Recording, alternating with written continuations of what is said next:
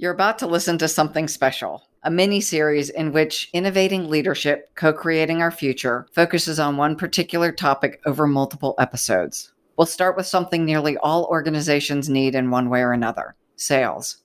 Engaging the expertise of BCI, Baker Communications Incorporated, will look at sales leadership from a variety of angles. The first episode covers the most fundamental assessing your sales team. Stay tuned.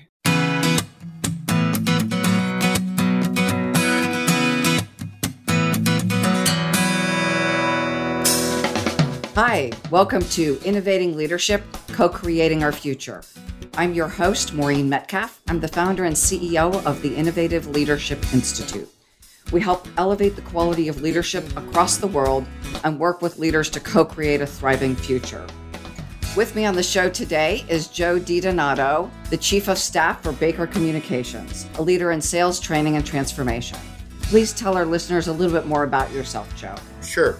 Well, I started off in the world of consulting many years ago when I joined Oracle Corporation. Ended up running their worldwide education group. Had a great team, and we grew it from 2 million of 100 million in four years, so it was a great success for us. I've also worked on the VC side of things. I've helped launch 21 educational or ed tech companies that were pretty successful. That's a little bit about me. Thank you. Also with us today is Allison Duquette, the Chief Revenue Officer at CampusLogic, a SaaS software company that helps over 750 colleges and universities make enrollment and financial aid processes more accessible and inclusive for all students. Allison, please tell us a little bit about yourself. Sure, thanks, Maureen. In my current role at CampusLogic, I'm responsible for the entire customer lifecycle. And then I own the customer relationship post sales, so the end to end relationship with the customer. And my entire career has been in enterprise technology companies.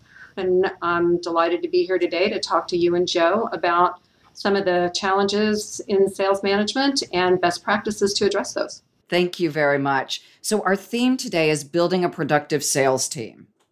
Too often, we promote our best sellers into the role of sales manager, but that can be painful and a double mistake. The skill sets are entirely different. So we lose a top seller and most likely gain a marginal coach. Today, Joe and Allison join me to discuss how organizations can reimagine the process of hiring and promoting sales staff. Let's start with you, Joe. In your Forbes article, you talk about some statistics about salespeople and their managers. Can you share some of those and talk about the differences in their roles? Yeah, sure. They're really two different skill sets. Uh, Now that we have a, a slew of data to look at, we know that only one in seven sales reps can be successful as a sales manager. In fact, when we look at the sales managers out there, because they've all come from the seller role, the individual seller role, we find that 18% of them shouldn't really be in that role, and another 34%. So you got 52% of the people that shouldn't be in the role. The other 34 is can't be uptrained. So we have one of the most key positions in our mind suffering from that malady. It made a lot of sense. I mean, if you're a corporation, you think, well, this person's our number one salesperson. They must know where, you know, all the rocks are in the stream. They must know what a good customer looks like. They understand our product and they should be able to do it as a manager. The problem is the skill sets are, are very different. At the uh, sales manager and sales exec level, you're, you're looking for management and coaching kinds of skill sets instead of individual seller kinds of things. And that's where I think we've gone wrong. In the past, we've promoted our best people, and unfortunately, that causes two problems. You lose your sales, and at the same time, you gain somebody who may be just a marginal player. In the article, I, I was pointing to you know the difference between Tiger Woods and his dad, who was his coach his dad used to know where his strengths and weaknesses were. There was a picture of his dad looking over his shoulder. It was when he was on his way to his first masters. There was a lot of comments around what was he saying to him. As a good coach, he knew that when Tiger was charging, he tended to tighten up his grip and, and really swing hard and that sort of thing. The speculation was his dad was saying, okay, loose hands, play it off center. He had a downhill putt and he ended up sinking it and going on to win the Masters. But his dad just knew how he operated when he was charging full ahead. That didn't mean that Tiger's dad was a better golfer. but he was able to spot those weaknesses, have Tiger focus on those things when it was important. So that's the difference in the skill sets between the seller and the, and the sales manager, our estimation. And the other thing we know is five out of six managers can't carry the bag. They wouldn't be as successful. So I want to draw the distinction with leadership coaches as well. Just the idea of coaching. There are people who are exceptional leaders. They don't know how to teach leadership. And then there are people who also know how to teach leadership who you don't want leading your organization. They are, in fact, distinct skills. And when you're looking for someone to help both teach and coach your executives, you may do a combination of something like a mastermind or a peer group and also work with an executive coach, like you're talking about, in this case, the sales leader who understands the skills of coaching, not just the skills of leadership. So, what's the cost of finding these people? And I'm also curious, how do you find them? Yeah, maybe I'll, I'll just give you some of the statistics that we've uncovered. Generally, if you're a corporation that has million dollar quotas sitting on top of your salespeople, the cost of replacing a salesperson is going to be pretty high because it takes 6.2 months, we've discovered, to replace your average salesperson. So, what does that mean? That's lost opportunity costs. So, in a, in a territory, you're going without a person in there for 6.2 months, so you're over a half a million dollars right there. The entire cost of doing that includes the recruiting costs, which is usually runs around 29,000, another 36,000 in, in training costs. So the cost of losing a sales rep is huge. Promoting them into a sales manager position causes the same problem. Today, there's ways of finding people from using big data warehouses that are out there. We utilize one that has 2.1 million people have gone through the assessments, and it helps to find the strengths and the weaknesses. And, and that's how we, we look at it and we can see where folks go. In fact, Allison is, is a user of one of these systems. So she might have some things to add to that. Thanks, Joe. You said a, a number of things that resonated with me. One of them is that you tend to look at your top salespeople and think that they will make top managers, but that's not always the case. And a lot of times you you're making a big bet with a very, very valuable asset. And it can come back around on you in two ways. Like you said, Joe, you lose the seller that you had that was such a star, and you end up with the manager that's not making the transition. And how do you know that?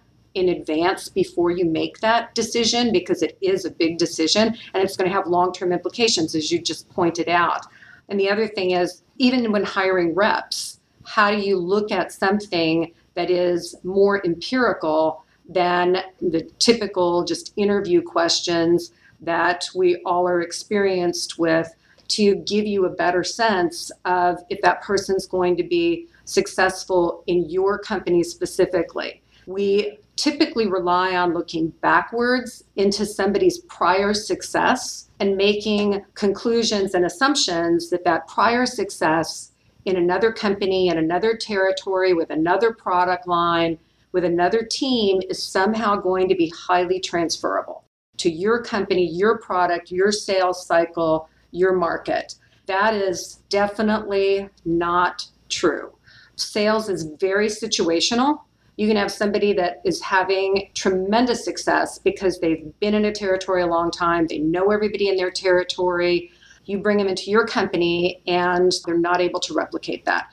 As sales leaders, we want to know what can we look at that is objective and empirical that will augment their past track record and let me know that they can be successful here. So we've moved from just using what we thought was a very rigorous, structured interview process, lots of reference checking. We still certainly incorporate some of that information, but we've put an assessment that goes in very early in our process now so that we can dive into their basic motivation, their coachability, their sales DNA, their sales competencies. And that gives us something that is far more objective and also lets us know when we're doing the interview where should we be focusing our time And so that's been a big improvement for us.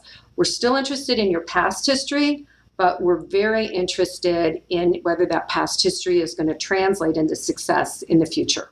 Joe, can you tell us about BCI's assessment? Because having taken it myself, I found it to be incredibly valuable as the recipient of the data. And I imagine if you were the person looking to hire me, it gave you a great deal of insight about how I would fit in your organization. Should I get interviewed?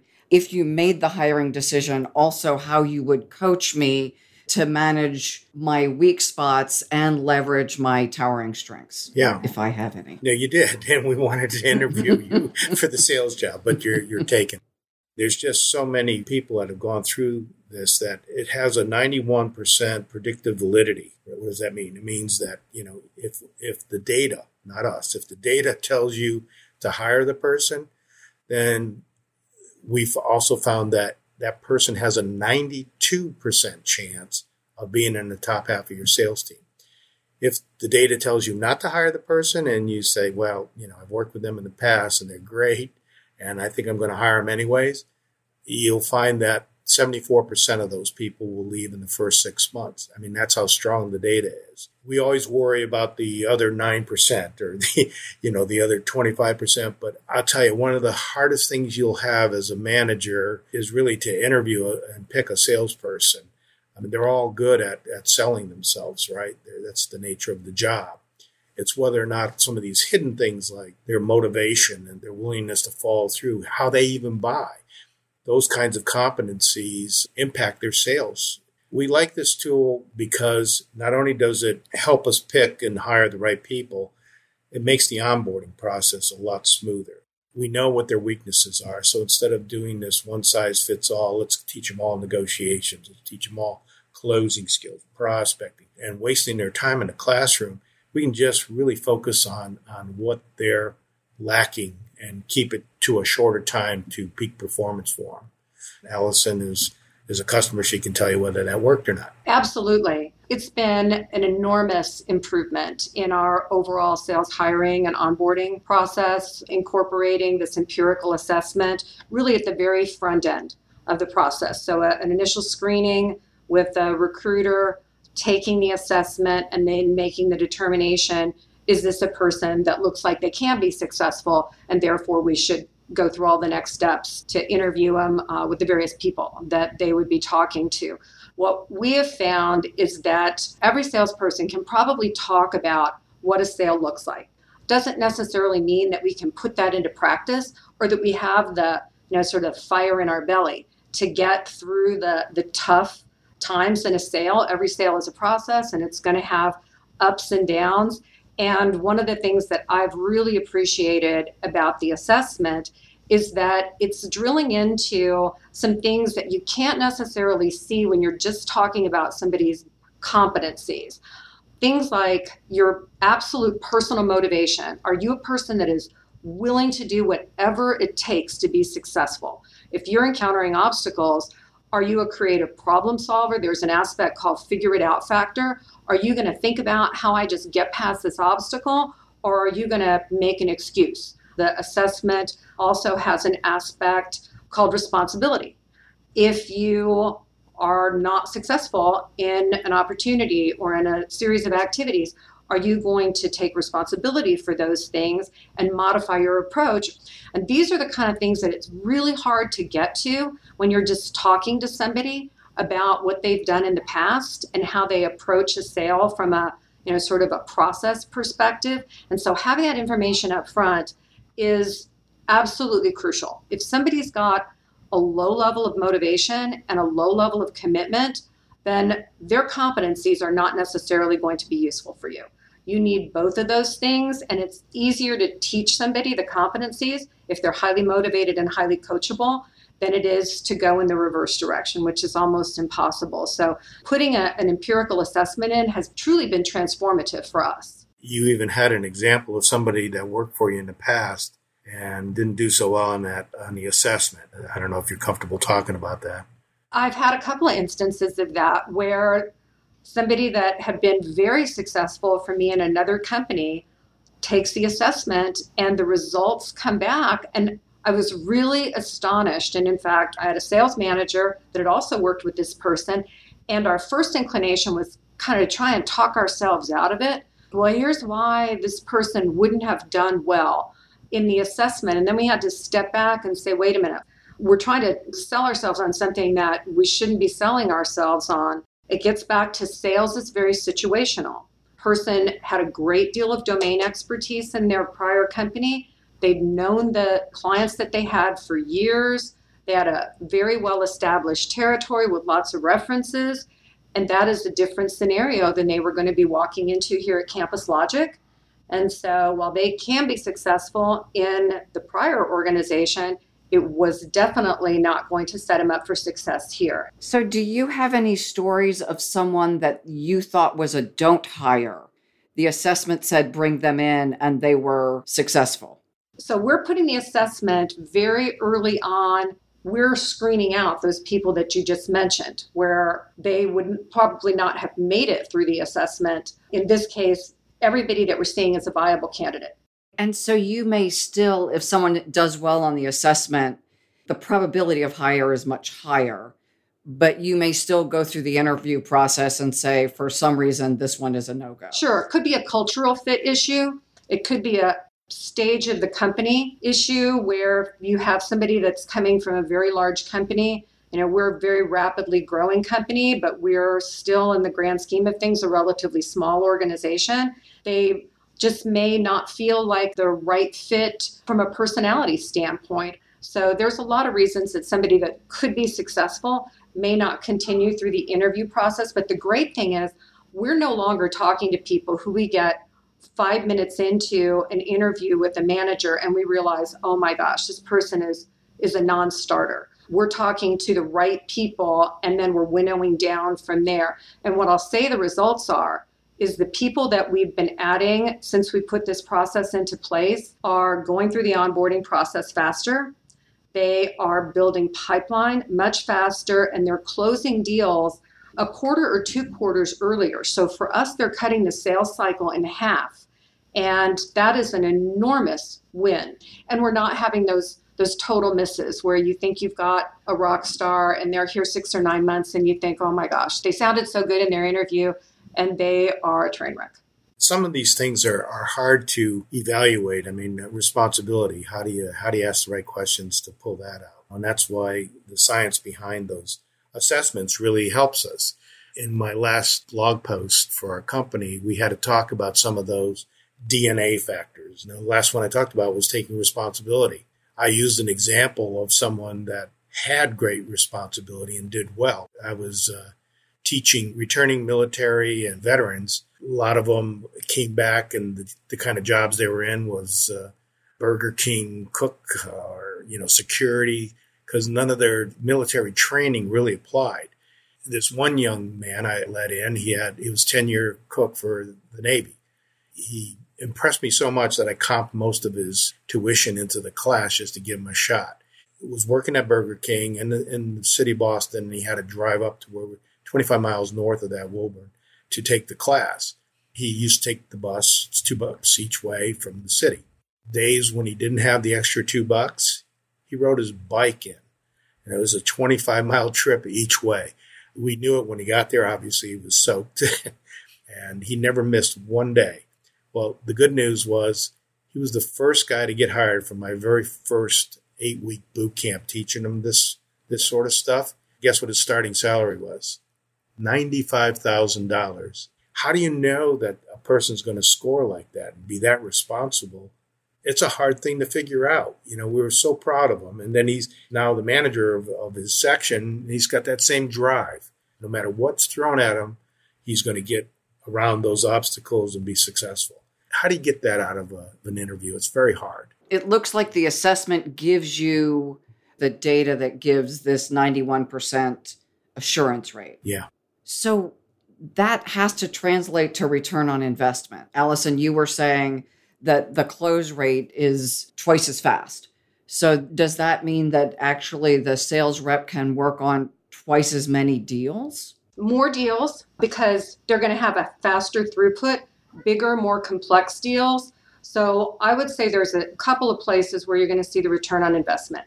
You're going to see it upfront in the hiring process. You're going to be using your valuable manager interview time with people that can be successful and are going to have a very high probability of being successful. And you're going to focus the time in the interviews on the right things. So nobody's perfect. When you see an assessment, there's going to be some things that come back and, and they may be yellow as opposed to green. And those are the areas that you can then go into your behavioral interviewing and say, tell me a time when you encountered this and how did you solve for that.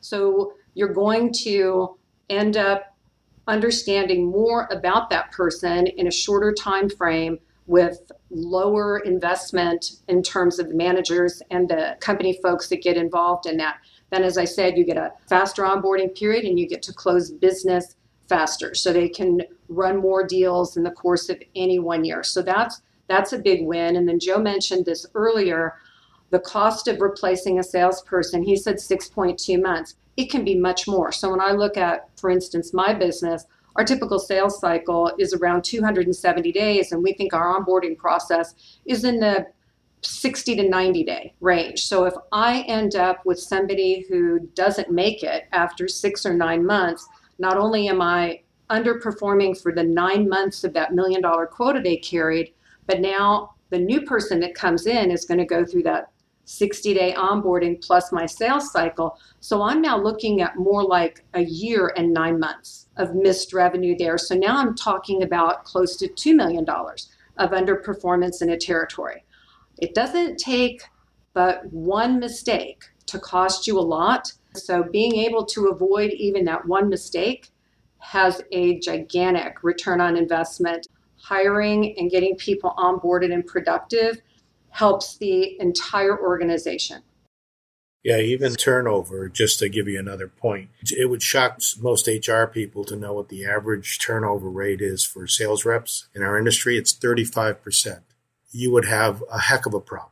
That's the average. We've uh, bumped into companies that have had 50% turnover rates. Can you imagine the cost of replacing all those people on that kind of a churn? It's a real problem. You've talked about salespeople. Then there's the sales manager, and a poor hire there. I'm assuming is much more expensive because then you're at risk of losing your salespeople and also the impact of the sales manager. So, can you talk a little bit about how you're using the tailor fit tool to hire sales managers? As Joe pointed out, it is a different skill set. You don't want just somebody that's a super sales rep that's going to jump in at the end of the deal and close everybody's deal. You want somebody that has got the inclination to develop people and who knows how to coach and who knows where to coach. One of the things that we know is that a lot of coaching is on the end half of the deal instead of on the front half of the deal. And by the time you're negotiating on the price, if you haven't done a good job on that front part, helping your rep understand how to align your solution to the problem, how to demonstrate value, then you end up competing just on price. So making sure that you're hiring managers who are inclined towards coaching, who want to spend adequate time doing it, who understand how to explain things to team members, but aren't going to jump in there and try and do the deal. They're going to be enablers those things are all able to be identified through empirical data in the assessment. And I've seen the same results with hiring sales managers since we put this assessment in as I have with reps. So it's delivered very, very significant ROI to us, and putting it at the very beginning of the process is essential. And people ask me all the time, when's the right time to get a sales assessment in your process? And I would say, right before you hire your first person in your sales organization. Do not wing it. Go with something where you can see data as you start talking to your candidates. To get more tactical, then, for our listeners who haven't used this kind of data before, this kind of assessment, say you decide you want to do it, what do you need to do? Call Joe? There's a process here that you use to administer across your range of candidates. Tell me a little bit about how that works. Calling Joe is is a good starting point. So it's easy to start I signed a contract in the morning and I was using the link in the afternoon. But there's a, a lot of professional development that surrounds this entire process. So it's not just getting the report, which is very extensive. You get a, you know, kind of a very graphical dashboard that scores people in various aspects of being a seller or a sales manager. And then you get a, about a 25 page report that will help you target your interview. However, you need to make sure that your sales managers understand what those actual dimensions mean, what the questions that they should use to probe in some of those areas are. And we start now with a coaching plan. And then we also used it for our existing team members. We had a goal to have individual growth plans for everyone. And by doing the assessment with the people that were already here, it helped us focus in on the two or three key skills that we felt would most move the needle for them.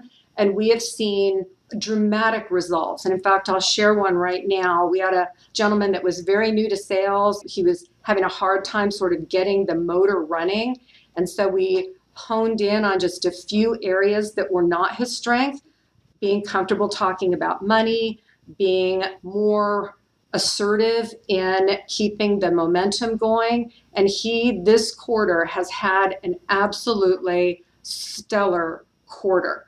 Big deals coming in quickly. He's in control. So we're seeing the results in so many areas that are so easy to measure. You know, the, the job satisfaction for folks has also gone up because they can see now how they're positioned for success going forward. Thank you, Allison. I'd like to learn more about your real world experience here, but our time's up. So please join me for a second episode and we'll dig deeper into how assessments can be misinterpreted. And Joe, how Baker Communications learned that coaching is the secret ingredient to maximizing assessment success. I'm Maureen Metcalf. Thanks for listening, and please join me, Joe DiDonato, and Allison Duquette for the next BCI Distinguished Sales Leader Series episode on innovating leadership, co creating our future.